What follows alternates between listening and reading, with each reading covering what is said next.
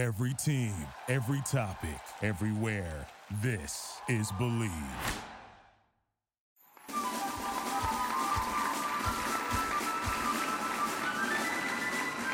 Welcome to episode 2 of the American Rugby Show. I am your host, Alex Corbisiero, and I should be joined by Abby Gustaitis and Todd Clever. Abby? Todd? Anyone? Oh, that's right. You know, when you partner a show with international superstars, occasionally they're in global transit. Abby is on her way to Dubai, and the women's sevens team's getting ready for that first tournament over there where they got back-to-back weekends to play. So we won't have her on the show this week, but we will check in with her next week and see how they got on in Dubai in our Eagle Watch segment. And then Todd Clever is in transit to Geneva, of all places. You know, Todd, international man of mystery, but he's actually on his way over there to get ready to get married to his fiancée, Maya. So we're just wishing you all the luck and love and congratulations in the world from everyone at the American Rugby Show. We're down 2 Captains of America. I managed to produce 2 Captains America. I've got Dan Lyle, former Eagles captain, head of AEG Rugby, and Blaine Scully, former captain of the US Men's 15 side. And that's how we're going to kick off the show with our first segment, the State of the Union. All right, guys. Absolutely fantastic to have you on the show. Couldn't have the American Rugby Show without some American Rugby royalty every week. Thanks for making time in your busy schedules. Thanks for having us. Yeah, really, really excited. This is the State of the Union. This is where we talk about some of the biggest stories in the global game and also what's going on the ground in the US. And so, you know, while we're here and, you know, we're all affiliated and have worked with NBC, I think, you know, the Six Nations wrapping up, it was a bit of a challenge getting that last round and maybe not having that climax of Super Saturday finishing with the Welsh win. But what a dramatic finish we had in that Wales-France game. And it teed up what was at least a meaningful game to decide who was going to win. And my initial thoughts were, you know, France have a real chance at this, but it just wasn't to be, Blaine. I had been a big fan of France as well, and I kind of had them tabbed to take it all in the end. But, I mean, what an incredible Six Nations. I thought it was one of the best on-field performances I've seen in a long time. And, yeah, again, playing in Cardiff for as long as I did, I'm very happy for all my Welsh comrades to have pulled out the Six Nations victory. But I just thought, what an incredible event. Dan, I think that competitiveness across the board was one of the biggest themes. Like, everyone was talking up England coming in. I was definitely aware England had some potential issues in this tournament, but I was always hot on France. But then Wales coming out of nowhere, Scotland putting in absolute, like, some monumental performances in this. And when you look at some of their games that they did lose, they were still pretty close. The gap is definitely closing in that sort of Northern Hemisphere bracket, and it made for fantastic viewing. Yeah, I mean, coming out of November, rugby was in a little bit of a downturn, era, and all of a sudden Six Nations came up about us, and, you know, not to pick on the English, but, you know, Scotland coming out and winning the Calcutta Cup right at the beginning, and then obviously capping it on the back end. But to me, it's also about the depths of these squads. You know, obviously with the last weekend of having some of the Scottish players that had to stay in the Premiership because of that, still getting the victory, seeing Wales and Scotland and a few other teams really go deep into their 25, 28, 30, 31. I think that really shows the depth and how much of it's grown into that parity, you know, dialogue that you're talking about, Alex. If we touch just on the result a little bit, I thought Scotland's ability to frustrate France, and I think France were in a tough boat because they had to chase the game. Like, they had to, from the immediate fashion, go out there with an emphasis of trying to win by 21 points. And that already allowed, like, when you start looking ahead to that scoreline, it allows you to get tripped up of what's right in front of you. And that's what I thought Scotland did a fantastic job of, was the ability to, you know, kick well, frustrate them, fight every set piece, every breakdown, you know, control the game, keep France defending for large periods of points. France couldn't get the ball enough to actually, or in the right territory, to go out there and score. And probably their attack, maybe either nervous, the rain, I think the COVID disruption affected the momentum of their campaign. All that coming sort of together culminated in that performance where they just were frustrated. And, you know, yes, it looked like they were going to get the win. And if a different day it was just win or not, I think France might have finished that game with a win. But the fact, because of Scotland's sort of grit, it just never allowed France to get going. And it did lay a blueprint of how you should play France. It's quite similar to what Wales did in that first half, I thought, against France as well. I thought Scotland was very impressive throughout the Six Nations, and who really impressed me was Stuart Hogg, and I felt like he had such a steady hand of leadership, and no matter what was required, whether he was asked to play fly half or manage the game, I thought, by and large, he was one of the captains of the Six Nations, and I think their game plan and how they approached that final game against France was excellent. I concur on Stuart Hogg. The liability in the past was his defense, right? Being able to defend, it wasn't really coming into line, attacking, putting these great kicks in. Obviously, that's why he can play 10 as well. But he made tackle after tackle. At one point, I think he made 3 tackles in a row on one try saving and all that kind of stuff. So he was, a captain's captain, that whole Six Nations. That was really good. But I also was really impressed by how the Scottish forwards, because we used to talk about the French flair, that was the thing, but the French forwards really have become, really tenacious and really manning up. And that was Scotland, always the smaller pack, the smaller men. I really felt that all of those guys grew and grew significantly, and, none more than like Hamish Watson, who, might've put his hand up to be, even in the Lions team, as a guy. So I was really impressed by how the forwards manned up that entire game, because playing defense against such a competitive, French team was just remarkable. No, absolutely. I think, Scotland having their best pieces on the field has really allowed sort of an uptick in emphasis in how they're playing. Like I put that emphasis on Finn Russell at 10, but then what's accompanied him being able to pull the strings and be the maestro is bang on what you're saying. The forward game of Scotland has increased tenfold. They are matching England at the scrum. They are mauling England. They are mauling France and giving them pressure at the scrum. They have ball carriers. They have grit. I always worried about their ability to handle big physical sides, because that was probably, where they're a little undersized traditionally, but they've now equipped themselves with a game plan, which makes them a tough out for anyone in world rugby. And I only see them improving in this next cycle. And probably maybe that's my last follow on to you guys for the Six Nations is my big takeaway is I think France is the team that's still upward surging. They had a little bit of a bump in this Six Nations, and there was learning curves around COVID. I think Scotland on a clear uptick. In my opinion, Ireland are a clear uptick. Wales are on an uptick. And then you've got England, the outlier, which I think is kind of doing this up, down, not really able to find their way to an upward trajectory now. And so, that big theme, Blaine, how do you see the balance of power shifting in the Six Nations? Yeah, it's such an interesting one, because I think when we're analyzing, we tend to be only immediately analyzing what we just saw, but the challenge is actually contextualizing the analysis and then putting it in a larger trajectory about where teams are in their life cycles, where individual athletes are in their performance cycles, and how those kind of overlap to then, kind of track towards what we're really interested in finding out is how teams do in 2023. And so, I mean, as far as where my mind is it very much felt like a middle cycle tournament, but one of the most competitive and engaging tournaments that I've seen in a long time. Maybe it was because we've been stuck at home for so long, but man, what intensity! But I think it's almost slightly too early to tell, because you think about someone like Wales, where they have a couple really key pivotal players, but where they are in a 2 years time versus where maybe some of the England players are in 2 years time. So it's just kind of really hard, I think, for us to kind of overlay that, both, short term, longer term, and then where each individual is in the context of the team and, the home nations, right? One of the things you've got to talk about is this Lions tour. And it's been quiet a little bit because we haven't really known about what exactly it's going, but exactly Six Nations has been that proving ground. You've got European rugby now as that run into it as well. And I think if you're Warren Gatlin, there still are a lot of places up for grabs, mainly because of the theme that we talked about of how competitive the Six Nations was. And the fact you think a traditional spine of that Lions team was probably initially thought to be very English. After a Six Nations like that, there's definitely some rethinking in the equation that might factor in, guys from other teams that maybe weren't in the initial plan, who've definitely nudged themselves into contention. People like Hamish Watson, Jamie Ritchie, guys like that from Scotland, who I think all of a sudden just enter the equation.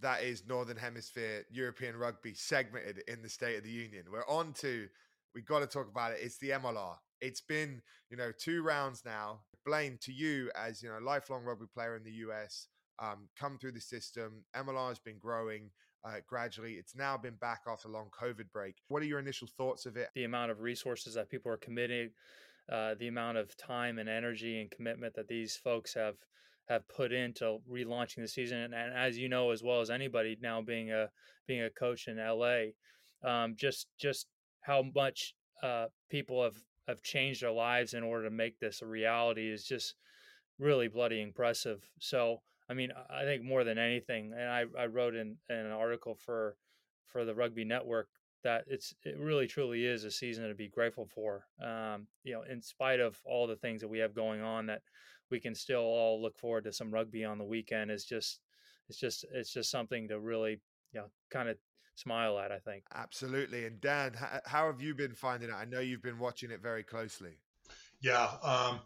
I balanced it, but, you know, between that, I use the words endeavor and enterprise, right? So, you know, the endeavor is there. You can just see so many good things happening. You know, the determination of the squads and the coaches and the owners, they just get this thing started and re-upped and all the backrooms. I know events like, you know, that's what I do for a living. I know how hard it is to do these things and manage those all these things together, but that's balanced against the enterprise. You've committed to this Rugby Network and getting all of these games produced, and there's going to be lots of different standards of what that looks like initially, based upon how high you can put your camera and how good the feeds are in, and what the local production companies are, and the balancing with all of these local deals. And they've done some wonderful local deals with Prime Ticket in LA and NBC in Washington and all that kind of stuff. So there is just so many moving parts that, as a fan, you've got to be joyful that you have that. And some of these latencies, some of these issues that we're dealing with, you just got to kind of take a moment of pause and just kind of hold back on the criticism and just note it down. And just like every team you want to be involved in, if it's getting better every week, you know what I mean, then we're good.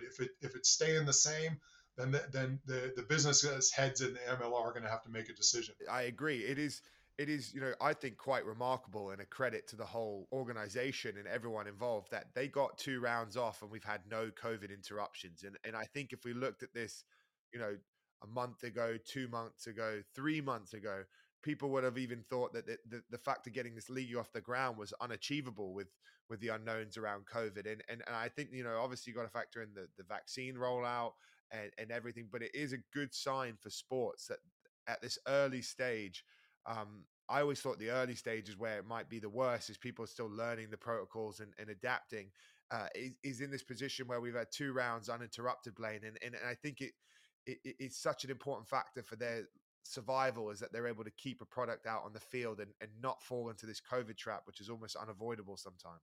Yeah, which is really hard as a startup, and we've seen that in the corporate world for sure. But you know, again, and then kind of moving to the play now. I mean, I think it's been a really interesting first couple of weeks, sort of what we've seen on the other side of the pond from a parity perspective.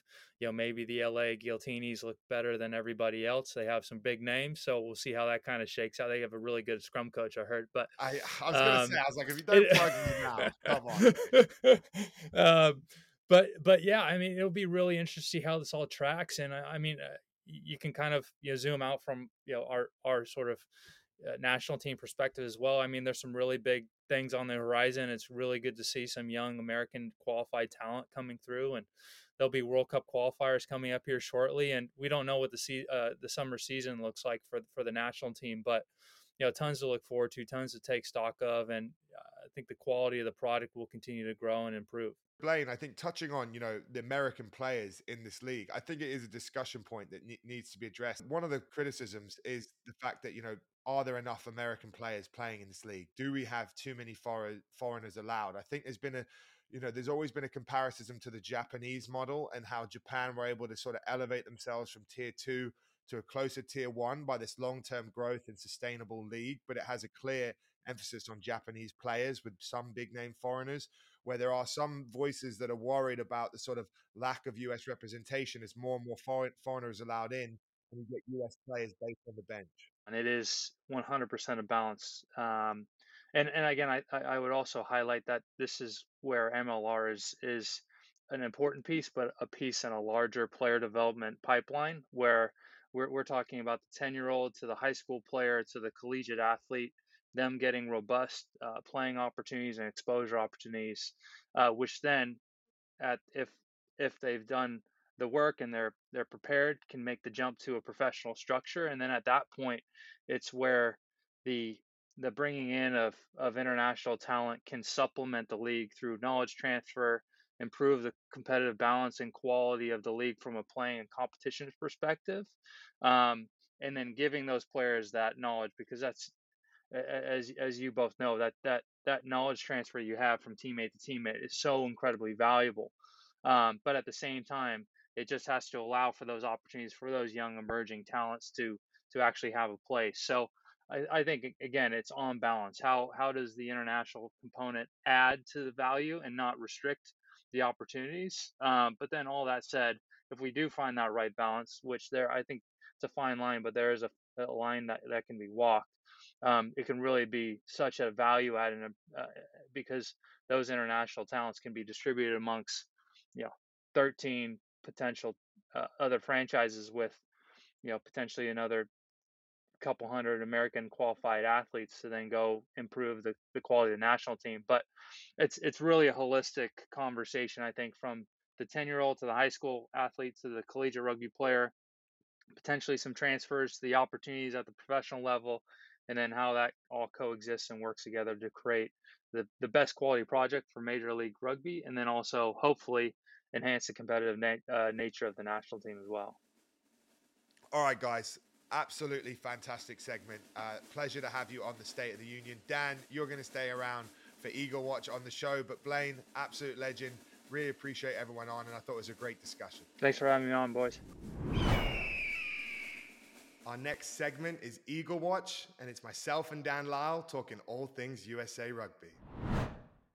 Although it's been a tough time for USA Rugby, and COVID has been brutal, the bankruptcy, getting out of that, it also is a reasonably exciting time and time to be optimistic. I think with the return of sevens in the wins, a run into the Olympics to go ahead.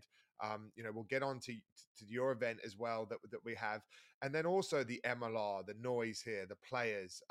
I feel like as much as there's been some things to be frustrated about, it's trending in the right direction. Yeah, I mean, you had the double whammy from an Eagle perspective of the postponement of Tokyo, right, till this year, which it looks like, it's going to go ahead, and I don't think there's any doubts about that. And of course, now the postponement of the Women's World Cup, right, for 15s, you got that. And so that plan was coming together, by way of, how training camps, how they were going to mesh the women's sevens and 15s together.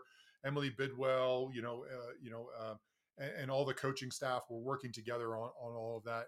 And certainly they're now going to have to reboot. They're assembling and trying to figure out what they're going to do, in the coming months from a 15s perspective. So all the focus now is on sevens, from the women's perspective. They're in Dubai for these back-to-back weekends, playing a really competitive, still without Alev Kelter, right, who's a little bit of a longer-term injury. She's coming back. She's so vital, but they had a few injuries and a few COVID cases in the last case. So I think they're going to come into Dubai. I think their performance level will rise, and they've got the majority of their squad there. So balancing that out is there. Men took a step back. They were going to go to Dubai, had some injuries there. Obviously Perry Baker, he's on a pathway to potentially come back, not just potentially, but there's a strong case he's back. Maka Anufe is, has a longer term injury that he's in doubt now. Obviously, Nate Ebner coming back. That's all great stuff for the sevens program. Carlin Isles working his way back into the system. And if you had, and Falau Nua, who is just one of those great players, and the Barretts, the Madison Hughes, all those ones that didn't go to Madrid, all of those guys are now starting to train again. And they're really starting their season in a lot of ways now. And looking forward to hosting them, the men's and women's teams in LA, you know, at the end of June. Yeah, how exciting is that? That, you know, we've seen 2 weeks of MLR get ahead, successful games, 2 California events. Obviously, no fans in these events yet, but I believe the fans are not far away from being allowed in. How excited are you with seeing these events and giving you hope that you can actually go out and get back to what you do best, is putting on an exciting international sevens product for us American fans? Yeah, we made the decision to delay LA until LA sevens until next year as part of the HSBC World Sevens Series. So that's going to be March 5th and 6th next year. So that people can put that on the long-term calendars. What we decided to do with World Rugby is do this Olympic prep event, 25, 26. That's a Friday afternoon, Saturday. So people can really have a good time both Friday night and Saturday night is the way I want to look at it. And we've got a lot of things we're balancing though, right? Teams, invites, quarantines in their own countries. How do they get in, get out right before Tokyo? Do they go directly from LA to Tokyo and all that kind of stuff? Fans, April 1, we're going to hit a 20 or 30% venue allowance, you know, in California. So we're automatically going to go there. I know you guys at the LA Coliseum, the Giltinis, are looking forward to that as well. So just going to start adding fans, and we'll make some decisions over the next 4 to 6 weeks, how many fans, what the teams are as they accept invites, what the broadcast can look like and all that stuff. So it's very much, you know, I feel very much and know how the MLR teams, how our national teams are, you know, taking each week, because you're having to do so much more right now in the checks and balances, double check, triple check, create contingency plans for if things don't happen. But look, we're going to have both our men's and women's teams, Canada and a half a dozen more teams to compete, and really have a send off for our teams as we put in that press conference. How that look, what the look and feel, and how many more fans are. The patience is another 4 to 5 weeks before we really know exactly what the details, you know. I think everyone has, you know, learned to realize that is reality, that it's very hard to plan anything with too much detail too far in advance, as this landscape is ever changing. One of the things that's ever changing, but is also very prominent, sounds very promising from a USA Rugby standpoint, is this potential tests in July for the Eagles. You know, touch on a little bit of that there's a window. It's potentially got to work around the MLR and some of those logistics, but actually getting some competition for the men's 15s program soon. Yeah, certainly. We've seen Gary Gold back over here. He's patrolling the sidelines and, you know, looking at the talent, kind of, you know, trying to gear up. He's a year behind in his 23 prep, you know, now. So trying to look what the players look like, the ones that are incumbent he knows about, and that next talent that we talked about with Blaine, you know, in the State of the Union. But look, the England game, or England tour of America, was on the cards pre-COVID, right? It's part of the World Rugby schedule. Having said that, Canada, because of restrictions, July 1 is their beginning of when they're allowed people in. So that first weekend, that 4th of July weekend, England were supposed to play up in Canada and then come down to the U.S. that next week. Right now, you don't know where to play, what stadiums are going to look like, and those are big endeavors, right? You got to pay for your teams, the England team, stadiums. That, you know, there's hundreds and hundreds of thousands of dollars of cost for those type of events. So yeah, the COVID protocol alone of getting that off the ground sounds like a nightmare, a big expense. Yeah, right. Then you add in all the uncertainty, Alex, as you're talking about, from COVID and what levels of that, and sponsors aren't jumping out of their skins right now to do events right now, right? So you've got so much uncertainty. So they're looking at the detail of Canada and the US going over to England, you know, and, you know, playing over there, you know, maybe including a fourth team into a bit of a competition, you know. Is that part of the run into the Lions, you know, which hasn't been announced that they're playing, you know, obviously down in South Africa, but at some point, but, you know, do they get a prep? You know, they're supposed to be playing Japan up in Murrayfield. So making it part of there, because everybody is over there, and there's other home nations that aren't touring either. So they're looking for games for their players, just like we played Scotland a few years ago during the last Lions tour over here in the US. So there's a likelihood of everything moves over there. But certainly then your mind's eye goes right to the Rugby World Cup qualifying, which is supposed to be in August, September, right? You know, so that's home and away versus Canada. And then winners and losers of those games play against the South American teams. You don't want to go into those games without any prep. So who do you play ahead of time? So I think that that's all in USA Rugby right now in their department, and they're trying to figure all that stuff out. And we're trying to give as much guidance from putting my AEG hat on, as much guidance and support of, you know, what that might look like and how we can potentially help. Yeah. You know? And part of that going to have to entail some form of release and partnership with the MLR. I feel like, you know, collaboration here is the way to get these tests off the ground, to benefit the US players, to also, you know, benefit US. But then the MLR, I understand their issues of they're the ones funding the league. They're the ones putting everything on. They're going to want some sort of, you know, relationship where USA Rugby work with them in a mutually benefiting agreement than them just.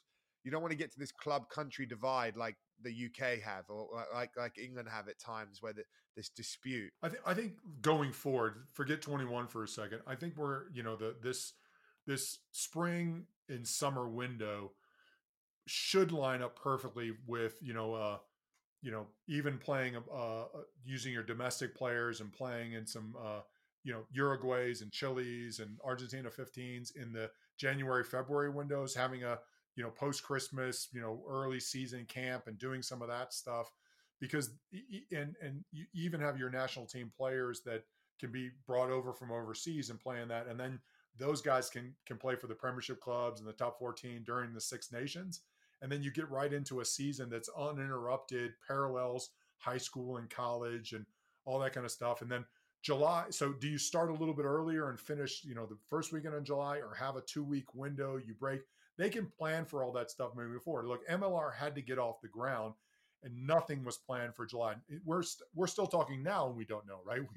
We just had that conversation. So this year is a little bit of a hiccup, you know, and there might be, that's the release window. So they might say, hey, I need your players for this week. And it's going to be difficult. And one or two of the teams, maybe 3 or 4, are going to suffer, you know, in that run-in, particularly if you're looking for those last points or two to get into the top 4 in the playoff picture. It's gonna, that's what we're all going to be talking about, you know, in middle of June to late June and all that kind of stuff. Yeah, well, completely, because, you know, you don't want the MLR to all of a sudden be like this season. I completely get your argument is a one-off exception, but you don't want the MLR to become an issue where teams are trying to avoid picking up American players because they're going to be missing for parts of the season. And similar, like what happens in England, sometimes teams don't always want England players. They like the money they get from the RFU for them, but they don't always want them. So you kind of want to work out a structure, like you said, which makes complete sense to me, which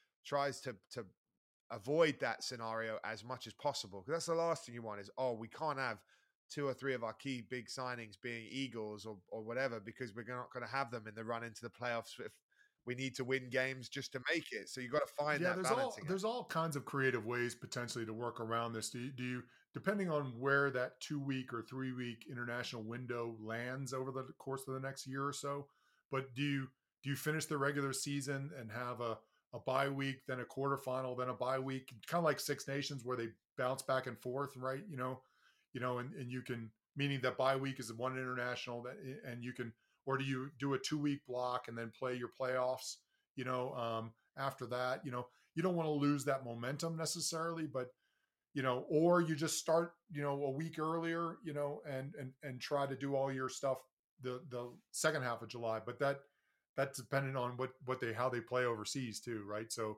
I think they'll be able to create some windows, but, you know, that's for next year. And that's the thing, like your whole point is so true, is that like the only way this thing will work is collaboration on a domestic level and a global level. Otherwise, there's going to be these clear pitfalls that teams find themselves in, which really does, you know, it affects tier 1 nations, but it is a huge impactor for the tier 2 nations that are trying to have any sort of continuity and, you know, don't have the financial, you know, pockets to just, you know, buy their players back or the time windows or make it good with money, which some other unions have been able to do.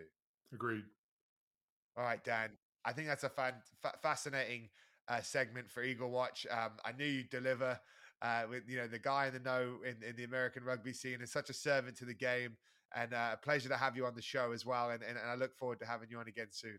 Yeah, this has been awesome. Yeah, look forward to the next one. It's time for the MLR breakdown again. We couldn't do it with anyone else other than the one and only. That is my go-to saying how I introduce everyone, but Rob Hoadley, 3 years coaching. I thought it was special calls. What's going on here? I honestly, I mean it in the special way, but it seems to just be everyone gets someone only because I only pick amazing people to be on the show. So they all fall in that category. But back to the intro. Welcome to the breakdown, Rob Hoadley. 3 years with the San Diego Legion, coach of the year in the MLR. And, you know, one of the most passionate people about rugby in America that I, maybe up there with me, I'd say we're right up there just nosing each other off. But got to have you on the show, mate. And, you know, round two is in the books. How are we doing? Yeah, good, mate. Yeah, another great weekend. Sort of finding some things out here after week one. You know, it's obviously knocking a bit of rust off. Everyone's come through some interesting preseason trials and tribulations. And, you know, obviously through the first few weeks, we're going to start seeing some trends. It's been good watching, mate, and excited to see what happens next. I bet, mate. I picture you just like in the lab, like when the games are on, Rugby Network up, checking things, taking notes, like, you know. In full command. 3 screens up, a notepad and a baby screaming in the background. Exactly. And a wife wondering what I'm doing. What more do you need, mate? What more do you need? So... Overall thoughts of round two. I thought it was a bit of a step up in the quality of rugby. I think there was still a bit of, so you could see a clear difference between certain games and certain teams across the league. But I think on a whole, I'd say the product's moving forward. One more game, a lot more less drive-orientated, forward-orientated drives this week in the league. Just looking at it from a glance, how did you find that sort of development as this season's sort of just getting underway? Yeah, we looked at it last week, Hobbs, didn't we? I'm not sure we mentioned it on air, but I think it was something around 39 tries last week in the first week of play, and 26 of them were from forwards, only 13 of them from backs, which short pre-season, it's going to be forward dominated, it's going to be harder to move the ball. So that's going to be the case. But we want to see the gameplay expand and play to some more wider space.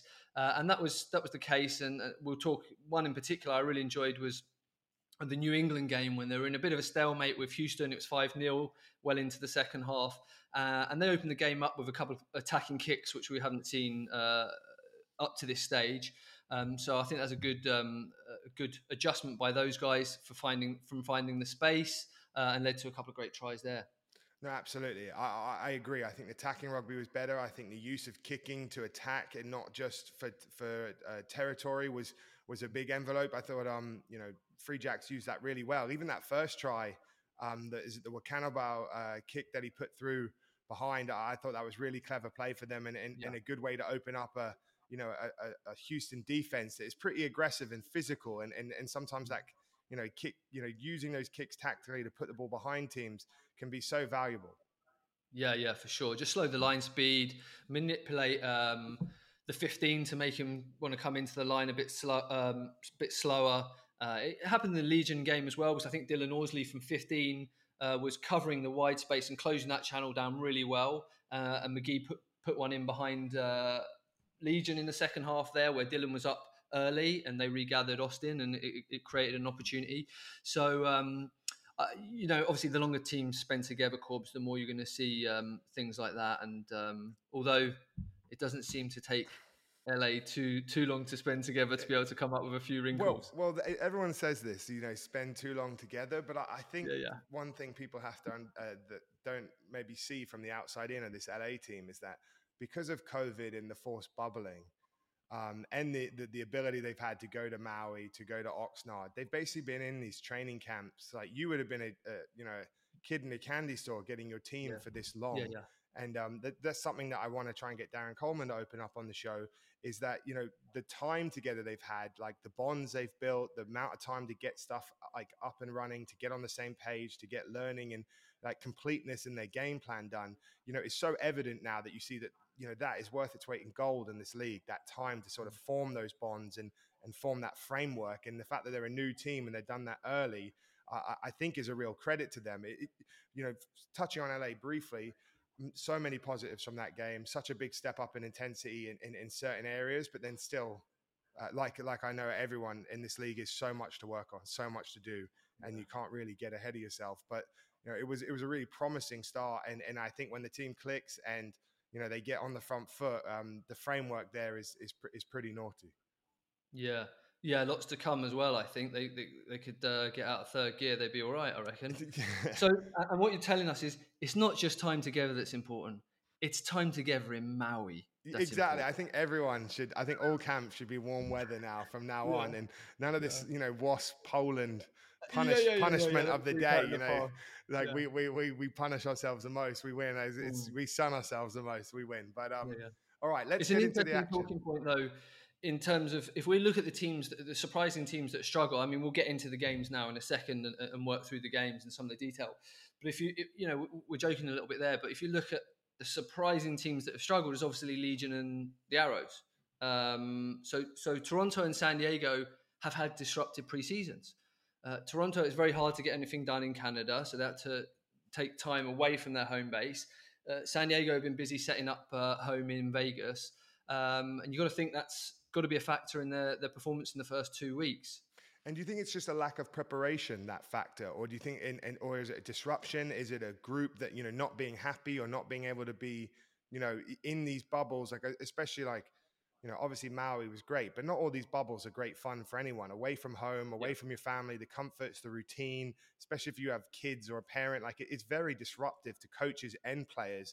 I know it's not just time together; it's that sort of disruption. It can, I think it is playing a factor. Yeah, you've hit the nail on the head, mate. I mean, it can be, listen, camps are brutal, right? And they're tough and it's hard time away. But as a player, you look back at some of your best memories, you know, you actually, typical human, you actually forget the bad stuff and you remember the good stuff. And it's going through those hardships are great if it's for a limited time and then you're going to come back home. But if you're away from home all the time, and as you say, you're not seeing your family and you're not around your home comforts, and when you're really going to the well and working as hard as you possibly can, and you're not being able to come home and get that reset, it takes its toll. Now, as we progress through the year, you could find that San Diego is spending more time living together and going away on the road, traveling, and it's happened with Toronto as well, where they have their big long road stint. They actually find strength in that. But it's pretty tough as well at start, so it can go either way.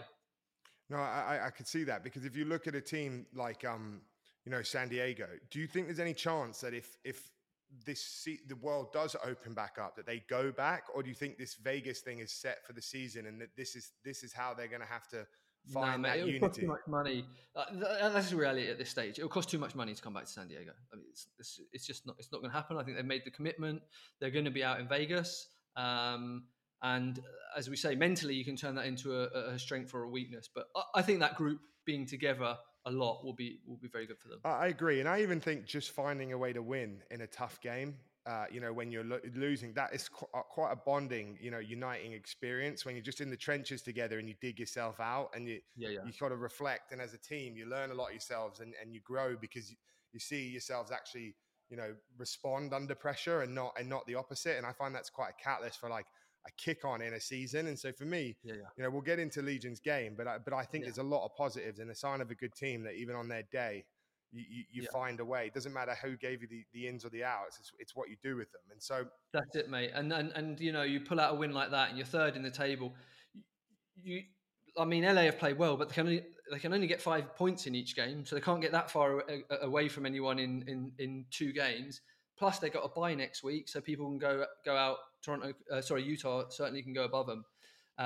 Then they got a hard game going away to Toronto, the week after LA when they come back. So a lot can change in that 2 weeks. Completely. And you know, this is the factor that LA and a lot of these teams, this is not as short a season as it's been traditionally the MLR. You're going to have to rotate squads. And I think squad depth and getting other guys reps and goes and picking the games where these guys play is going to be very, very important. That's one thing I've noticed is a lot of teams already made quite a few rotations, be it front row or other areas in round two and are playing the long game. And I think from an LA point of view, we've been trying so hard to get everything focused and get the, you know, our actual play our best game or our best, you know, foot forward, that I think the next step is now going to be trusting and giving the guys more reps, because that was probably the biggest takeaway is as, you know, Dave Dennis came off a few key players, there was a massive drop off in the sort of nuts and bolts and the function, the functionality of the game for the Giltinis and the way they were able to operate set piece in certain areas and the effect it had on that sort of, you know, middle 20 of the second half. And so I think that is a balancing act. You know, I'm weighing it up massively at the moment is when do you rotate your props? Like how soon?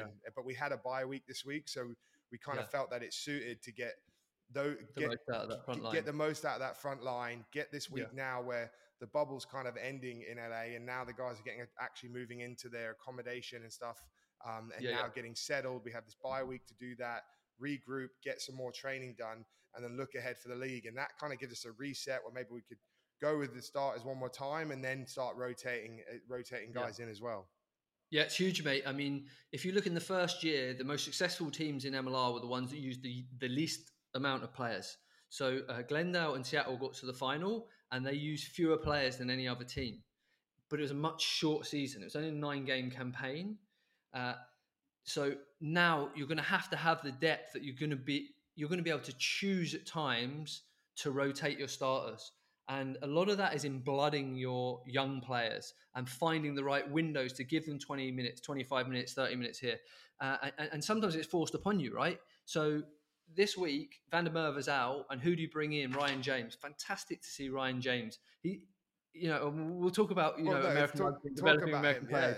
Listen, here's a guy that's been playing his trade. He's been traveling all over the country. We would love to have kept him at Legion, but he finds his way to LA, right? All of a sudden, this bloke's just suddenly started a game. He's played 80 minutes. He scored a try at the Coliseum with Matt Gitto and Adam Ashley Cooper and Billy Meeks in his backline. I mean, are you kidding me?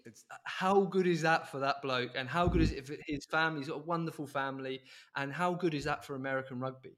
And you know, where you were, you know, thinking, is he going to be able to contribute? Is he going to be up to that level? Now you've seen it, 80 minutes, you know it. And so you can be comfortable putting him in, rotating. The older players are going to be more comfortable with him playing. So, I mean, that's one of the standout features of the league this week. I think some of them young fellas getting their head in the league. Okay, mate, completely agree. I think what a wealth of opportunity. And this is what, you know, I feel like we're just going to have to roll into it. But when you talk about the development of American players, now the fact that you have a longer season, there is squad rotation, there's depth in the squads, there's big name players, this will have an accumulatory development factor on these players and their environment, because it's a tough one. And I'm sure you've sort of navigated these waters, you know, going forward is, you know, how much do you want to have an American spine of your team, but at the same time, still have the depth, the competitiveness, like the on-field product, that it's very hard to, you know, go one or the other. It's kind of finding that balance in the middle where, you know, you're putting your best team on the field, you're developing American players, but you're also still have big name internationals that people want to see the league, the product looks good and it looks good on TV. Yeah. Well, look, how many foreign players can you have in your squad? I believe we can have 12. You can have 12, yeah. I think it's 10, isn't it? I think it's 10. 10 to 12, but anyone can have 12 if they, you know, depending on how you negotiate trading, all the rest of it, right? You're highly likely to use, in the course of this season, over 40 players. So are we developing American players? Of course we are. Because what would those guys have been doing in the meantime? Well, they certainly wouldn't have been playing with Matt Gitto at the Coliseum.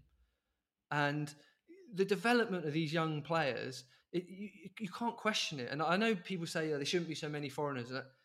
If you're saying there shouldn't be so many foreigners in the team, firstly, How are you even saying that to anyone? Why is anyone listening to you? They're only listening to your opinion because people are interested in our league and people are watching all over the world because we're putting out a decent product now. And I think it's just such an amazing opportunity for these young fellas to develop, because half of them, I'm telling you, they'd be playing part-time rugby, they'd be going to work, and they're out the system. They're done. And if you look at the development of some of these players, let's go through it. Mooneyham, number one draft pick, starting for Austin. Aaron Matthews starting for Seattle. Ryan James starting for LA. Justin Johnson starting for New England. Mason Cock for the AGs. We'll talk about it in a bit, but I thought Cassano looked real sharp for New England. Deontay Noble was playing for them. And the biggest thing, Corbs, that we've got to really seriously look at is front row development. And Mason Cock was starting there, and there's a few around. Brian Nolt, I think, was in the NOLA, on the NOLA bench and got his debut. But halfbacks, mate, we've got to produce American halfbacks. And we're talking now about going up to the Eagles level and building the game here and working towards the World Cup, that, you know, potentially bringing the World Cup to America. But you had Harrison Boyle, American qualified, playing for New England, young 10. Ryan Reese was on the bench for ATL, scrum half. Pat Madden was on the bench for Legion. I think they're developing him into a 9. And then you had your mate, Fabulas Dabulas. Yeah, he's mate, coming on, isn't he? He turned it on. An American 10. And then I will add to that as well, for the American 10s, just in general, Luke Carty, who is on the bench for LA Giltinis, is actually American qualified as well, I believe, and a very handy another 10, which is one of the areas that I think USA Rugby will need to develop, and having depth behind McGinty, he's a player to watch in that factor, and that's a byproduct of the MLR. Is you're going to unearth foreigners that fall into these spots for you across the board, because the league needs depth. The league is the ultimate opportunity for guys to use that American heritage or whatever the touch point is with America that allows them to play here to get the visa. And so on a whole, like it's just a pull factor that you're unearthing all these players that you wouldn't even have before around the world, that probably never would have come to America, that like get the wheels motion, other than calling Gary Gold and saying, hey, I've got a passport. I play, grade 2 and wherever I'm based right now. Instead, you're actually here in the shop window, getting to contribute and getting to play. And I think long-term, because that's the issue. 9, 10, line-out calling, second row, good tight head scrummaging. Like, those are the areas that we have to keep developing. Everything else we've got. Everything else we can cover. Those are the areas. And then there's two ways of manipulating it. Like you say, Corbs, you can have those guys that have been brought up in another rugby system, maybe have different heritage that brings them back to America. And then you can sort of fit them in and away you go. But what I'm really interested in is how we develop the talent at the moment. And now we've got kids that are coming out of the university system and they know that they're going to be MLR players. And when we start producing a level of halfbacks there that can control the game, and again, how's their game going to develop? It's being around these stars that have been around, seen the game. If you're sitting behind Joe Peterson, or if you're sitting behind Gitto, or you're sitting behind Sam Windsor, or any of these guys around the league, that's the really, really exciting part of how we're developing the game. And for me, it's like 15 years ago when you come to America, it's like you didn't see too much soccer around. Then as you come back, you're seeing soccer fields and soccer players everywhere, and you create soccer families. So that's what we need in rugby, not people that converted at 15 years old from basketball or from whatever other sport, but rugby families. And if you have the product at the top end, where the parents are like, oh, okay, this is something you can actually do. This is something we can be proud of. You're going to wear the shirt, buy the shirt, wear the shirt around. You've got rugby families. And when you've got rugby families, they start playing at 5, 6, 7 years old.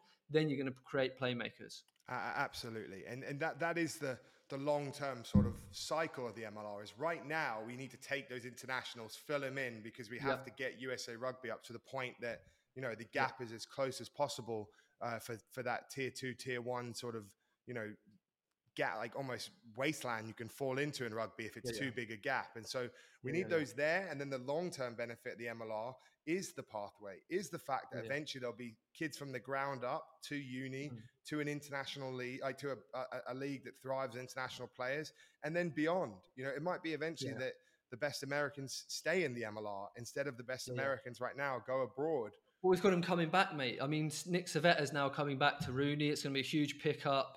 Hanko was looking abroad and stayed. Cam Dolan's playing in NOLA. Bryce Campbell coming back from London to Austin. Nate Augsburger had options and he wanted to stay. So that's huge. That's huge for our game. And then there's stories, mate. And I know two of them are there with you in LA, but like someone like Sione Tuialemaka, Langi Hapueki, those guys, again, they're not doing anything if there isn't MLR. They're not doing anything in the sport of rugby, and it's a huge loss because they're guys with great stories. They contribute. I know you've been enjoying working with them. You know, Shoney's just such a top man, and we want to see those guys thrive. Absolutely, and that's what got me, passionate in this role is the fact that I get hands-on, able to help some of these guys. Yes, I love coaching and all the games, all the players, all the aspects of it, but I get such a satisfaction. And the reason I do commit a lot of my time to this is the fact that you get to develop American players, and the players like Sione is one to watch. It is heartbreaking to me that he got injured in the last preseason game, or he would be already a talking point in this league as a potential diamond in the rough discovery.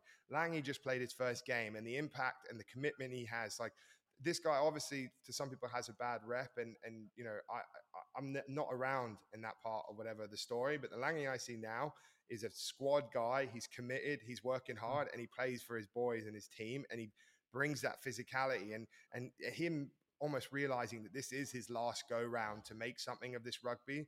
And it's been phenomenal to see him sort of grow into almost a leader in the squad as well. Like he is really thriving there. And I think, he just keeps, the framework is there for him. He's learning every day. He's being, good hands-on detail. I think one of the things we have at LA is we have a decent bit of hands-on coaching for this league, which is sometimes very hard with a startup mentality.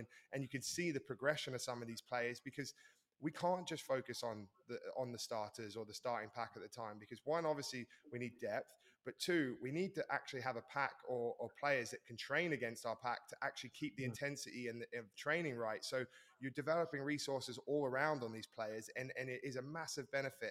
And guys that can almost, these are guys that have the potential to be Samu Manoa 2.0 stories. Like Langi still has innings in him. Sione still has innings in where they might go abroad, or the next chapter of where this rugby dream, takes them, and it wouldn't have happened otherwise.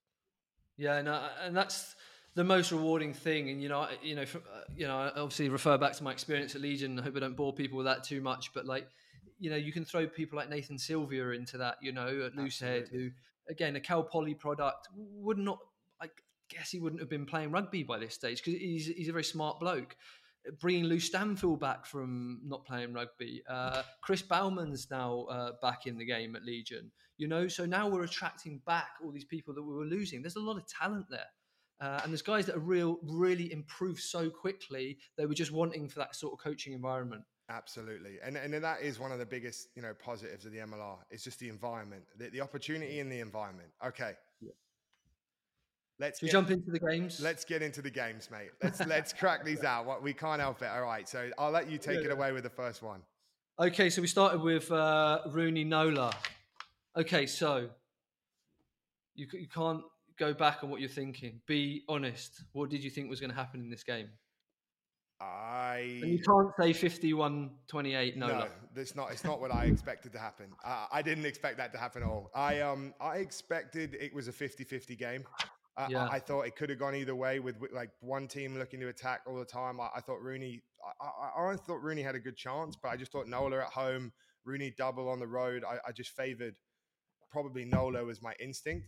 But what I took away from watching this game was that they were quite well matched, and I felt like those intercept tries of Rooney, byproduct of Rooney just overplaying in their own half unnecessarily, was the difference maker between the two teams. It opened a gap, and in a back and forward game, it just created a Rooney having to chase a bit more, and it meant that eventually, like, Nola's relentlessness of just keep going, like always looking to attack, and both teams leaking points. It was those intercept tries that created almost just too much of a gap for Rooney to get back into the game, because if you took those away, I reckon you're level till near the end, and and it comes down to the wire who takes it. Yeah, it was interesting, mate, watching, because I think you're watching at times, you're like, why are Rooney running from there? Like, what are they trying to achieve here? Because, and it's really interesting to see the approach to the game. So you've got to think they were running it from everywhere, right? And they were losing at half time, but only just, right? They'd come back within about 4 points at half time. And I'm thinking, Rooney, you're going to win this game. Because more important, that I felt at half time, more important almost than the scoreboard, was the amount of tackles that Nola had made and the amount of penalties that Nola had given away. And I think that Rooney were gambling on the fact that although they had the long travel, the games the week before, the Legion game for Rooney wasn't that taxing. It was somewhat physical, but the ball in play was very low. And the Nola Old Glory game, the ball in play was probably about 7 minutes longer. And I think Rooney were approaching the game thinking, Nola are going to fall away here. They've already made a load of tackles in the first half. They've given a load of penalties away. And you felt like, Rooney, if they could just execute, they could break the hearts of Nola here. But then you can't do it if you have two interceptions and you knock the ball on 30 metres from your line and they score from that. Because it's all about energy systems. Rooney's plan was to drain the Nola energy system, but they ended up with their poor execution. They drained their own energy system because you can't recover from that. And you've got to think, how do Nola want to play the game? Nola want to play that game. Yeah. So if you, again, energy systems, what you want to do is take a team out of its comfort zone so that when they try the things they want to do and it's not working for them, not only is it not working for them, but they can't work it out. Why is this not working for us? So against Nola, I would have thought you want to probably play a bit more territory. You want to pin them back and challenge their set pieces and make it very, very difficult for them to exit. Then they'll start forcing things. But it was New York we're trying to force themselves without having put the pressure on Nola. So, yeah, tricky one there. I don't think they could have probably possibly changed it up. They wanted to back their plan, but it wasn't working. And they probably didn't have a sort of plan B there. And then again, I think the travel did catch up with them. You know, speaking to Steve Lewis, their mindset was two of these three. If they win two of these three first road games, they would take that as a win. And I guess maybe as that game got deep in the second half and, yeah, it was going to take a real heavy lift. You're almost like, in my mind, I mentally go, all right, next one's our second win, and this one might be just got too far away from us from those errors. All right, next game. What have we got? Old Glory ATL. So a 30-23 win for Old Glory. Talking points, I think. Obviously, probably the biggest thing going into the game is the missing 10s. So Kurt Coleman for ATL and Jason Robertson for Old Glory. They're the main men really pulling the strings there. So I think Old Glory experimented with Tusitala going to 10. Just wasn't the move for them, was it? It's so tough when he's the player of the week. Exactly. And just the difference in their game when he went back to 9, like just the tempo he brings, the front foot, the spark that he is in attack. The game changed it. It really did. Yeah, like it was, to me, that was the catalyst that won them the game. Neck and neck, he goes back to 9 and, you know, the rest is history of what he does. And all he needs is a tiny bit of space, a tiny little bit of time on the ball. Like he's a magical player and like, what a player for the MLR. Like, must-see TV. He reminds me so much of, like, almost Khan Fotilihi used to be for Saints, like when he was the Samoan 9 as well. Yeah. Just that ability to be physical in the tackle, good over the ball, amazing, like, sort of spatial awareness of when to actually play, and then just dangerous with ball, like, the absolute threat with ball in hand as well, that you kind of have all the attributes. It's a very impressive 9 they've got there. Yeah, and I think the whole environment that Andrew Douglas has created there, the thing I love about them, again, talk about a bold move. He's brought Fabulas Dabulas on. That's a bold move. He's put the young fella in. You worked with him, did you? I did. Sorry, Fabulas Dabulas still getting. I can't say it right. I always stumble slightly. Dabulas, I think, isn't it? Yeah. So it's Fabulas Dabulas. Yeah. Yeah. Fabulas Dabulas. Yeah, he mate. So he's another player. So his dad is has been a rugby coach at Rutgers University. He went to Penn State. He's an American rugby kid who's grown up playing the game from young. And so I always felt like at Penn State he was a diamond in the rough. Like he just needed more coaching, needed a next level up of environment to actually run a game at 10. I think was probably the biggest thing holding him back. But from a kicking point, from a catch pass, from a tackle, from a rugby understanding, he was, you know, definitely destined for the MLR. For me, it was to play 10. You had to sort of learn some of this and get schooled up. And he seems to, to get trusted on to come on there where the game's on the line. That was a massive call, and it helped shift the game for them. It did shift the game. And again, I just, want to give a lot of credit to Andrew Douglas. It's difficult coming in as a foreign coach and going straight into the league because there's so much, it's not like coaching in other leagues. It's getting, every year it gets more so actually now. But in the past, it's been, you've got to know the American landscape. And it's very difficult. And you've got to know where to pick up the right players. You've got to know how to blood them and all the rest of it. And Andrew Douglas has done a fantastic job there. And again, he had Deontay Noble and Cassano on the wings at the end of the game. So he's really got the young blood out there. And he's doing a great job. I believe, and I think I've just kind of like made this up without checking it, but I think he's the winningest coach in MLR by win percentage. LA don't count, so they've only played two games. I think he's only lost, they only lost one game last year, one or two. I think it was one game. One. Exactly. Even with a leaky scrum, they only lost one game. Like some of the results they got last year without all the pieces. And it comes from their attack, mate. Like flat, play at tempo, move the ball, point to contact move, got a bit of power in the center as well with Threaten Palermo there. It just, it kind of, the team's very well balanced. Like I like the look of their attack and I think, set piece wise, they look way better than they did last year as well. Like they're going to be a tough out. They are going to be really a tough out. Yeah. Really interested to see how they progress this year because the East is looking pretty tasty and competitive. So I'm really interested. And just a word on ATL, it's a bit unfair. We're talking a lot about Old Glory, but they were looking for their second win after upsetting Toronto. Just a note on them, obviously they've got the South African spine, right, which is affected now with Coleman being out, but Momsen is a fantastic leader in that, and he everything operates around him. I mean, he comes off the line in defence, and the defence is the talking point for ATL because they blanked Toronto in the second half, and then they didn't concede a try in the first half. So they went 80 minutes basically without conceding a try, and then they fell off somewhat in the second half. But that defence at ATL was pretty legit, and it was last year, and they've set off well again this year. I agree. I think the defence and the organisation, the line speed, the reset, and it's early days for them. Not lots of pre-season. That's only going to get stronger as you get more games, more fitness, more reps, and so that is a massive factor because, like. It just takes time to be able to defend like that. You can't just be a team that go overnight. We're just going to come with relentless line speed over and over again. It comes with a deep understanding of like getting set early, getting the spacing, the work off the ball, and then the reading and then being able to actually that real time decision making, because if you're coming off the line and putting pressure on players, you're putting pressure on yourself as the defender as well. And that is not something we can do overnight. At LA, I feel like we're only just getting to the point where we feel comfortable letting guys off the line and going hard because we just weren't organized enough yet. And because they've had that continuity, their whole game looks very well. Their kick strategy, the way they exit, the way they're organized in defense, mate, like Scott Lawrence is a smart man. And you can see that this is a well thought out operation there. And it's one of their points of difference is that sort of understanding of being on program almost. Yeah. And we can talk more in depth another week about how basically how you build your organization and you define your game model and your philosophies.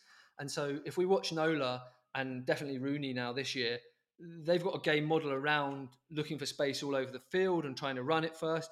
Atlanta, in a more traditional sense, I think, build from being a kicking game and being happy to defend. And traditionally, that's the easier probably building blocks. But again, in this league, things are thrown on their head slightly because you need bonus points in this league. You need scoring bonus points because there's a lot of them out there. So if you're not getting scoring bonus points, you're going to lose potential points in the league table. But Atlanta have built from that solid foundation, and I think you're right. You need consistency probably and continuity in your squad to be confident to do that because it's high risk, high reward. Absolutely. Defensively. Mate. Absolutely. All right, next game. Hit me, Rob. What we got here in the break? Where are we going? Free Jacks Houston. Let's go. I watched the first half and then until it started to glitch a little bit in the second half. And so this is my summarization of the game in a nutshell. I could not believe Houston had not converted some points in that first half. I feel like they've done 70, 80, 90, 95% of what it took to score at some points. Their forward platform, they had Free Jacks on the ropes at times. but 0 points away from that. And I feel like, to me, a lot of that comes from the lack of not having Devet Roos there.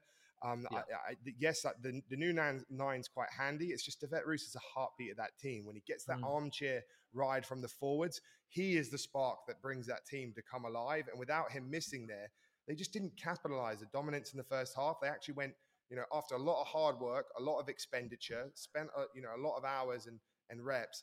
Actually, at the half, they were down.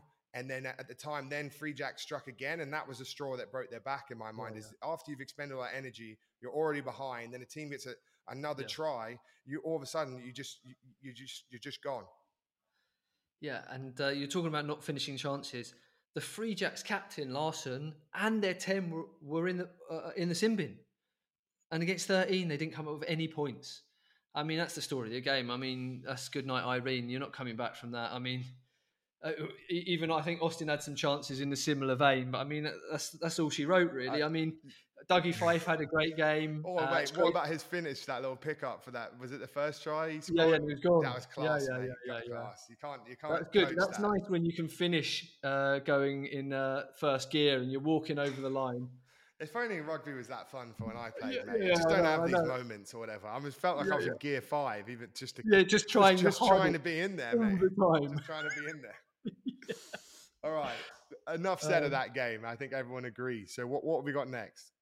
What are we going? Utah, Toronto. So Utah 39, Toronto 24. Fantastic result for Utah. Puts them in second place behind LA, only on bonus points and points difference. But what do you think of that one, Corbs? And a more detailed question: what do you think of Maholo, the Utah hooker? He's a hell of a ball carrier. Like he's explosive. I don't know too much about him of where he comes from.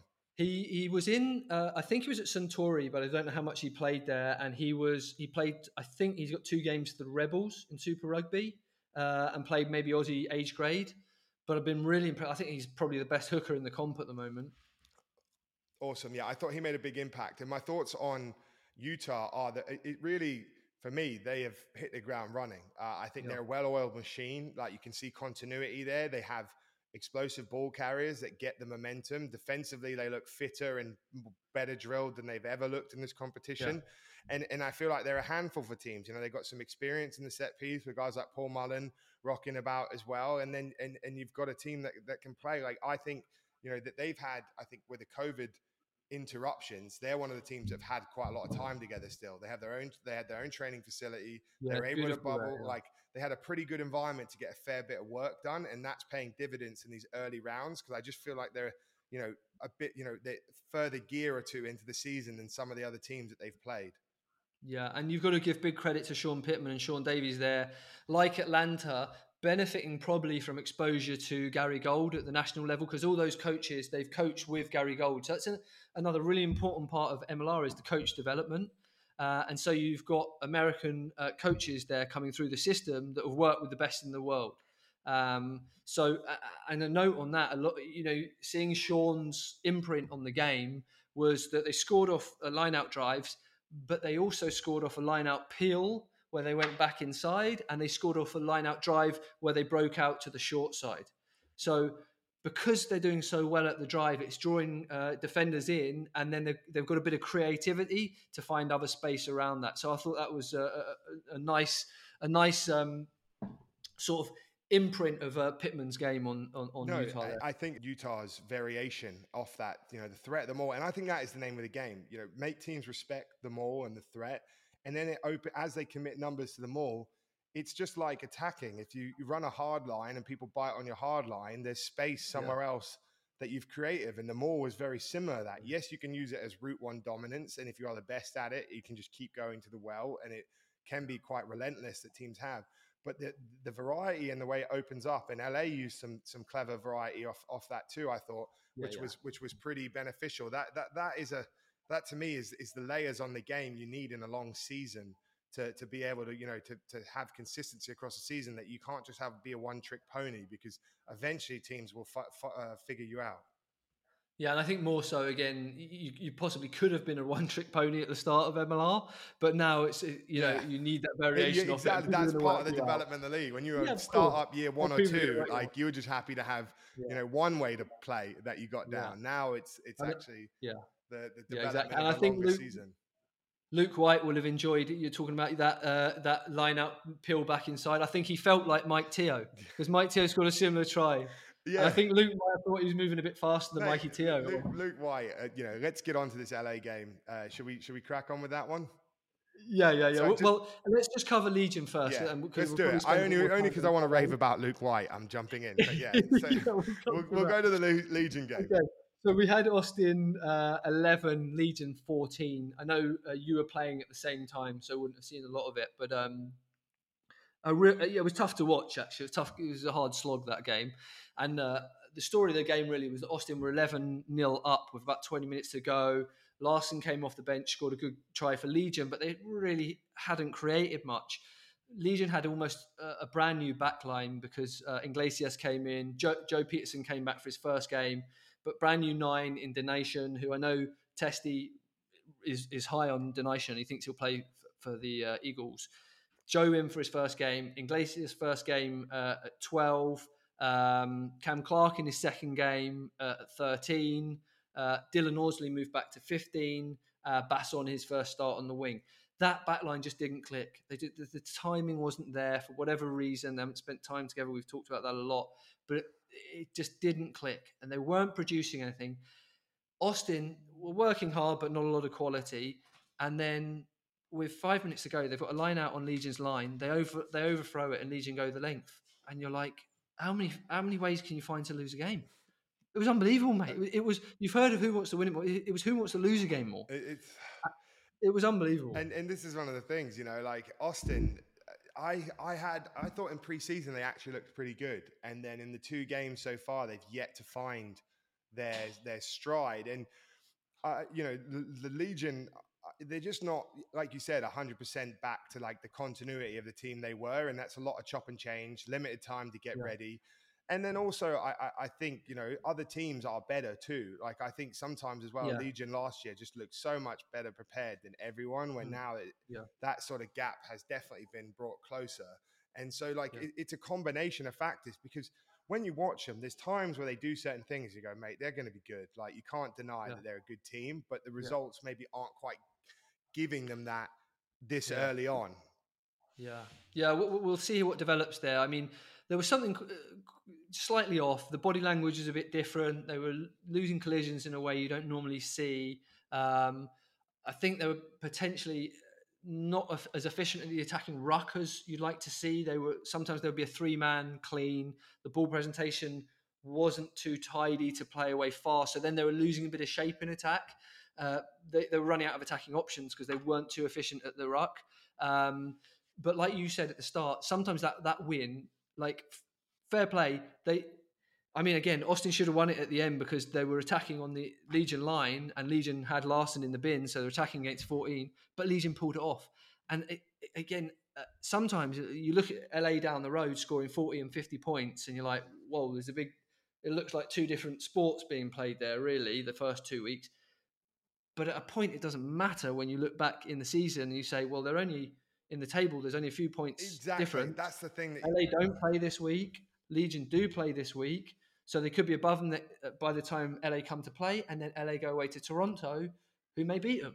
So it's very early. It's so hard to tell. And this is the thing, like, it doesn't matter. The results are all that matter right now. It's about how teams peak and progress to that, like, round 18 last week, and then you go into the playoffs. And that is really going to be the name of this, where, yes, LA, and I think that's one of the messages of us it has to be massive in this team. In the team is of not being complacent because we're winning, because other teams are going to improve dramatically by eventually getting that accumulation of time together that I feel we have benefited from. So, Rob, mate, what's our next game? LA Giltinis 57, Seattle Seawolves 26. Ooh. It was a good one. And before we get into it, we actually have a American Rugby Show MLR Breakdown exclusive. We have post-match reaction from Matt Gitto. Post-match with Matt Gitto, American Rugby Show. Matt Gitto, your debut here. Thoughts on the win today? Well, firstly, I want to thank you, Court, for having me on your show. Yeah, it's good. I mean, we got the points that we wanted. There's still a lot to work on, but also, you know, we're very happy. We got the 5 points against the reigning champion, so it was good. Yes, flash start. You know, on a personal level, how did you feel about your game out there today? Yeah, pretty good. I think, like everyone, you know, we did some good things. I did some good things. There's also some work-ons as well, so that's good. You know, you're always chasing that perfect game. Exactly. You know, what were your thoughts on your goal kicking? You know, not the Matt Gitto that we saw in round one. Yeah, just a little bit off. I don't know. Couldn't find my rhythm. But thankfully, you know, I still got 5 and 7. But as I said, you want to be striking him a little bit more purely. So I'll work on that and be better for round 4. Absolutely. And you've got a bye round next week, and then into. So what's the focus on this week coming, and then into the next week against Toronto? Well, my focus is my wife comes on Tuesday, so you know where my focus is. Beautiful. Love to see it, mate. Great game today. Cheers. Thanks, Corbs. So there was the big man himself, post-match interview, and you know, what did you think of the game? Yeah, I mean, they started off where they left last week, 99 points in 2 games. That's a decent start, isn't it? And again, like we were talking about earlier, lots of variation. I think the big thing, Corbs, that stands out for me watching the 2 games on Sunday night was the LA-Austin game. It looked like they were playing in a porridge or something because it was so slow. Like, there were so many stoppages. The ball in play was so low. And then you turn over to LA, and they're just playing at a completely different speed. And like, it's not. Sometimes we can overcomplicate the game. When you speak to the best coaches, they have an amazing knack of simplifying the game.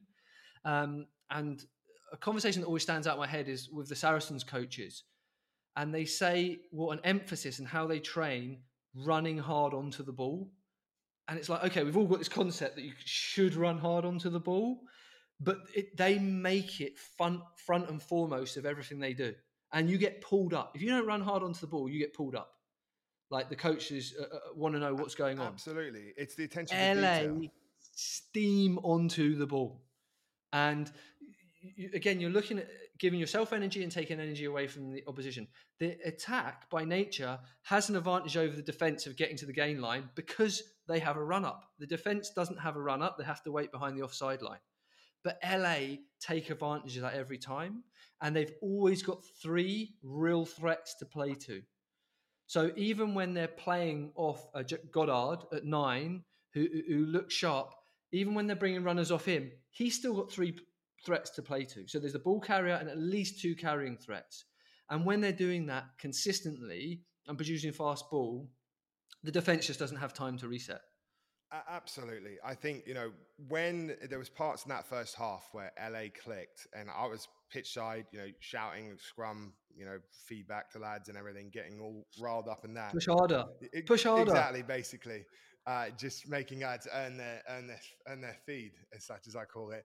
But it was just the fact when they got on the front foot, and I think the carrying was such a level up from the week before and the time on the ball. And, you know, we LA have great framework and detail from Darren Coleman and the way he wants to attack, and it's prescribed, but it's good detail. Like, it's very, and it allows a team in a short period of time to adopt a framework that they can work within very well.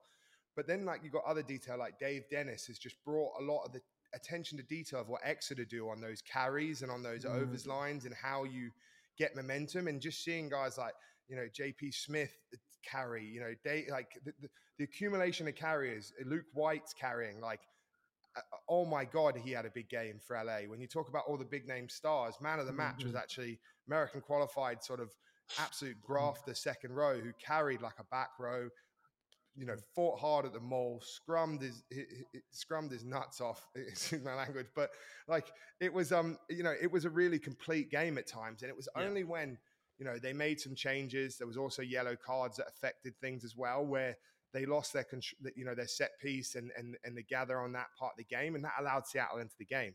Otherwise, that could have been an absolute whitewash, because when LA were on script, they were making it look very easy to finish. Like, it was, they were winning collisions, quick ball. When you got Goddard and Gitto controlling the strings, you have 2 clever playmakers, you know, reading the tempo of the game, the time on the ball, and all those factors. It just accumulates to such a difference in the game.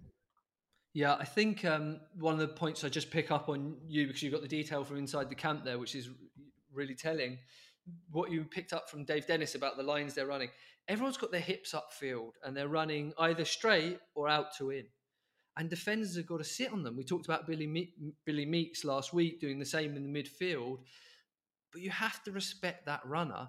And the timing, that's again, just looking at the contrast between the game played half an hour before, Legion, they had a new nine in, right? So they're used to running off Nate. But the forwards were arriving fractionally too early to the nine and having to check their run, or then they were having to pass behind them. But the release timing of LA is really, really noticeable, that they're just all flying onto the ball. And I think it was the fifth try. They went through a lot of phases, or the fifth or the sixth try. So they went midfield, hard. Yeah. Round the corner, hard. Round the corner, hard. All at speed.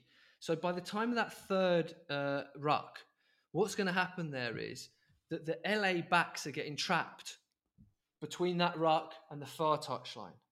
Okay, so now all you've got is your tight five trying to reset in the middle of the field. You might have a second row or a back row out wide and a winger. Yeah. But your backs are trapped on the wrong side. In the time that all that's happening, the LA centres have hit it up first. They've got back and they're sitting back from where they came from. So then they have two waves of attack. Now they can go all the way wide on the next phase. And again, it's two layers of release timing. Because if a team from the sideline or near the sideline there, about 20, 15 minutes from the sideline, wants to come up with line speed, you have to almost pass two deep passes before you can go flat. So with your deep passes, you're drawing defence up into a no man's land. They're trying to come hard, but they can't get you man and ball. But they're narrow.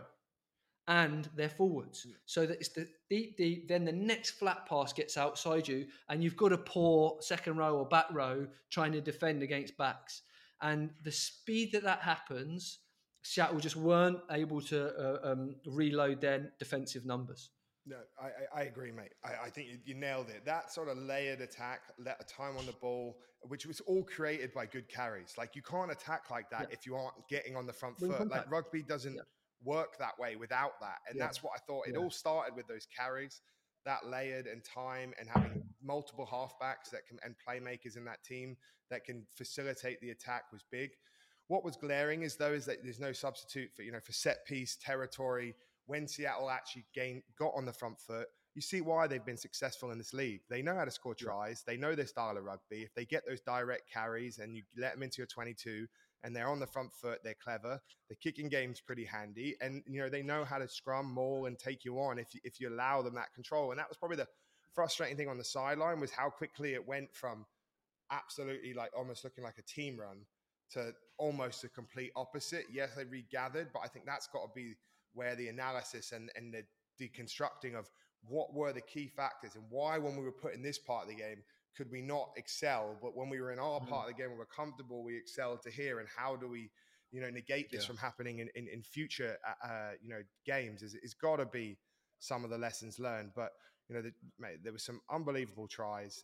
The Coliseum is such a spectacle to be at. And I think the big thing is how LA play now, not in that venue. We've only ever seen them. We've only ever played in that venue. And I think, being able to adapt the game style to a narrower pitch or a windier game or, a slower pitch, those are going to be the ways that this season is won or lost, is by having that flexibility and understanding that only half our games will be at the Coliseum, and we will have to deal with a lot more, different factors in those games, because I've never stepped on a surface like the Coliseum. Like, I almost just want to take you there for you to walk on it and see how nice the grass is. It's just mind blowing. And when that venue eventually has fans, like, that's where you got to do the final.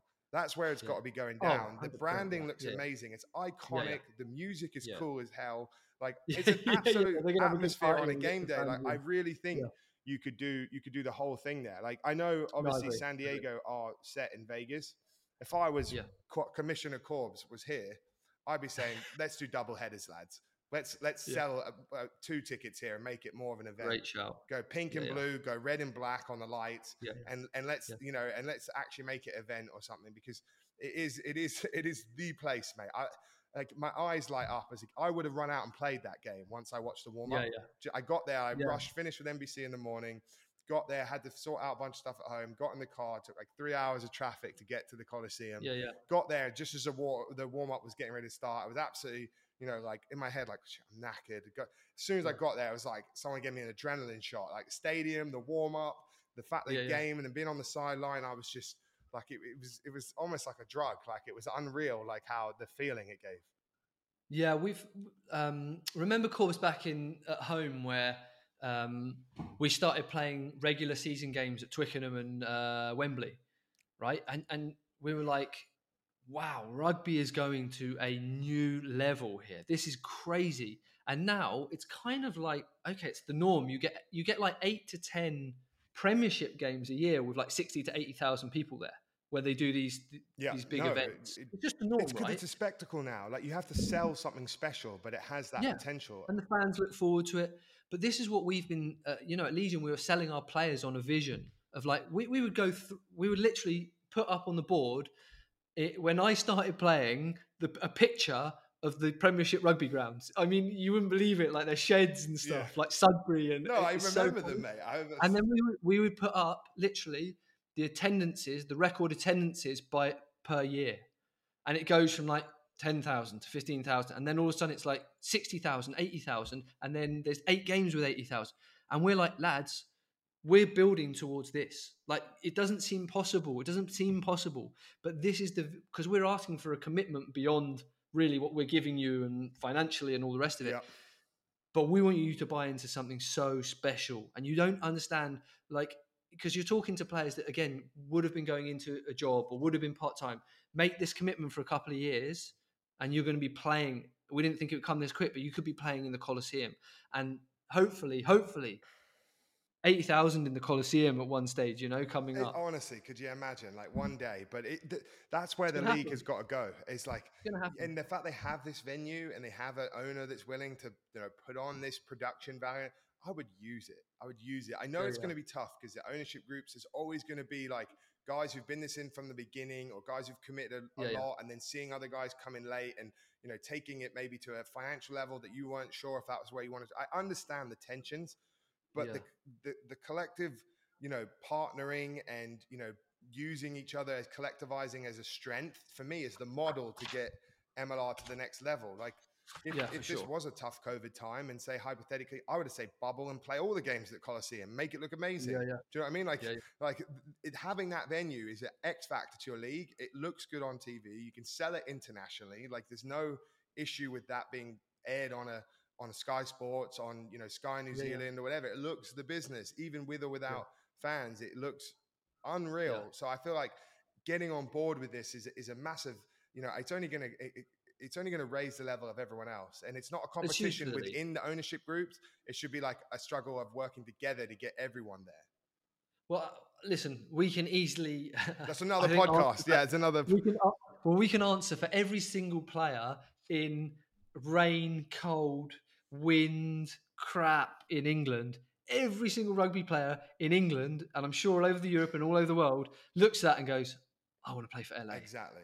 Mate, phones are just full disclosure. Right. Phones are already popping off, Yeah, that's great for me. Coach Corbs, call him up, mate. Everyone's like wanting to know what's going on. And it's true. It's no like secret or magic thing. Like you guys did it at Legion first. You built this product that everyone wanted to come to San Diego and then you get to recruit better and it's easier and you build something. And it's the same factor in LA. I would say maybe it's just been raised to a new intensity with the resources that the ownership group is given.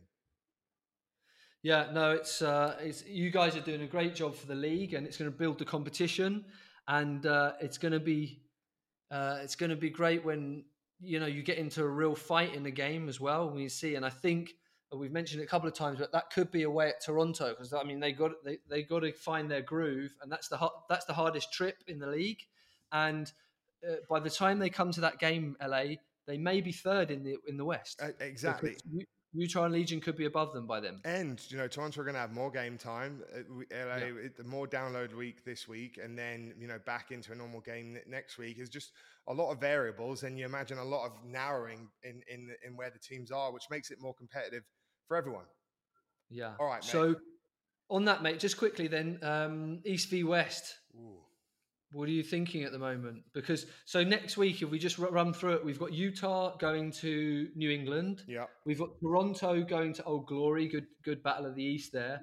Legion going to ATL and Houston v Austin. So in terms of East v West clashes, we've got Utah going to New England and Legion going to ATL. So I think there's only 4 games next week. I think after that, we will have a real insight into the strength of the East and the West, because if Legion and Utah going away to those games in the East don't do well, the West is looking weak. Yeah, it depends. The competitiveness of the East is without a doubt a factor. You just the teams match up better. There's much more parity. You know, for me, obviously, LA right now and the West are standing alone. But then it's up to see where San Diego get to. You know, Utah, Seattle, I feel are going to be a bit below, and so it really puts an emphasis on San Diego and Utah to deliver there. Yeah, and so it's you'd expect. I say at this stage, LA's the Free Jacks.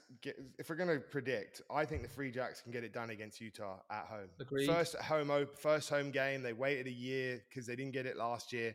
I imagine that the emotional response to that as well will be massive, and I expect them to come in strong. And to go from conceding 47 points one week against LA to concede none against, I don't think I've ever known that to happen. Defensive coach. It's a great job. Whatever drills he did in the week are going to be forever in the catalogue of training. Yeah, you could sell them. You make a bit of money on them.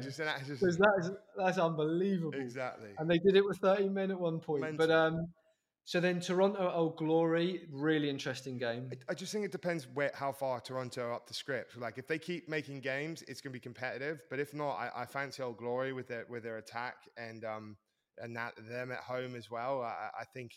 You know, the Tusitala show continues in my mind, unless Toronto have just clicked a little bit. But I just feel like Old Glory to me look more of a complete side right now. They're very confident. I think they're a very confident side, Old Glory. It'd be interesting to see who plays at 10. Toronto looking for their first win. Yeah, it's a tough one. I think Old Glory at home will be good there. So we're saying the two home teams. Legion at ATL. This is a tough one.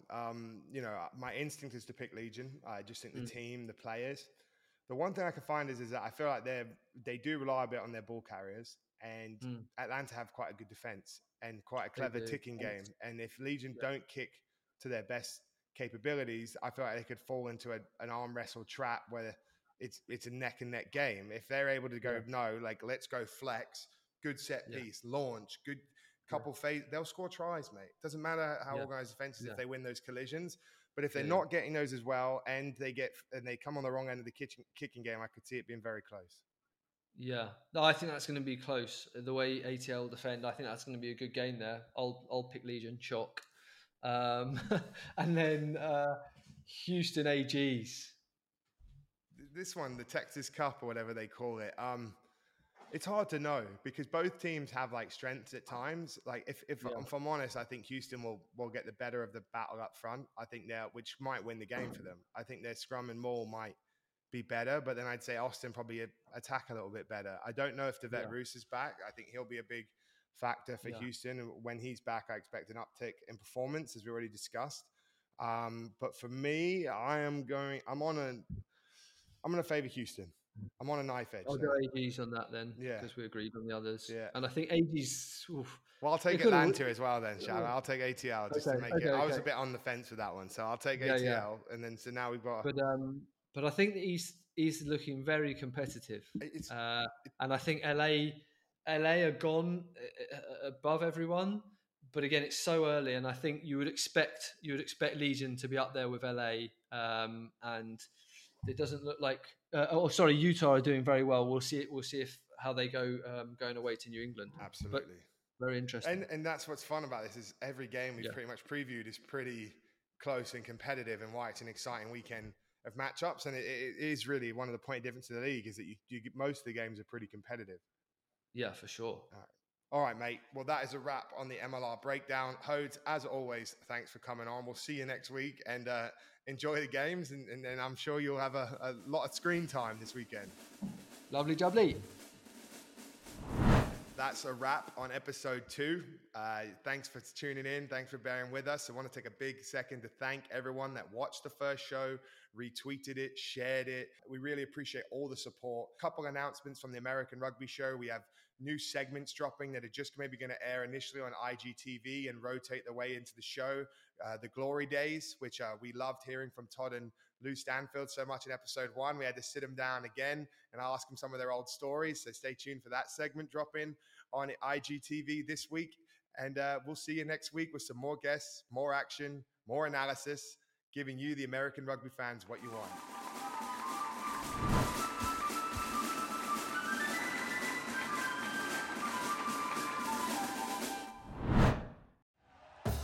Thank you for listening to Believe. You can show support to your host by subscribing to the show and giving us a 5-star rating on your preferred platform. Check us out at Believe.com and search for BLEAV on YouTube.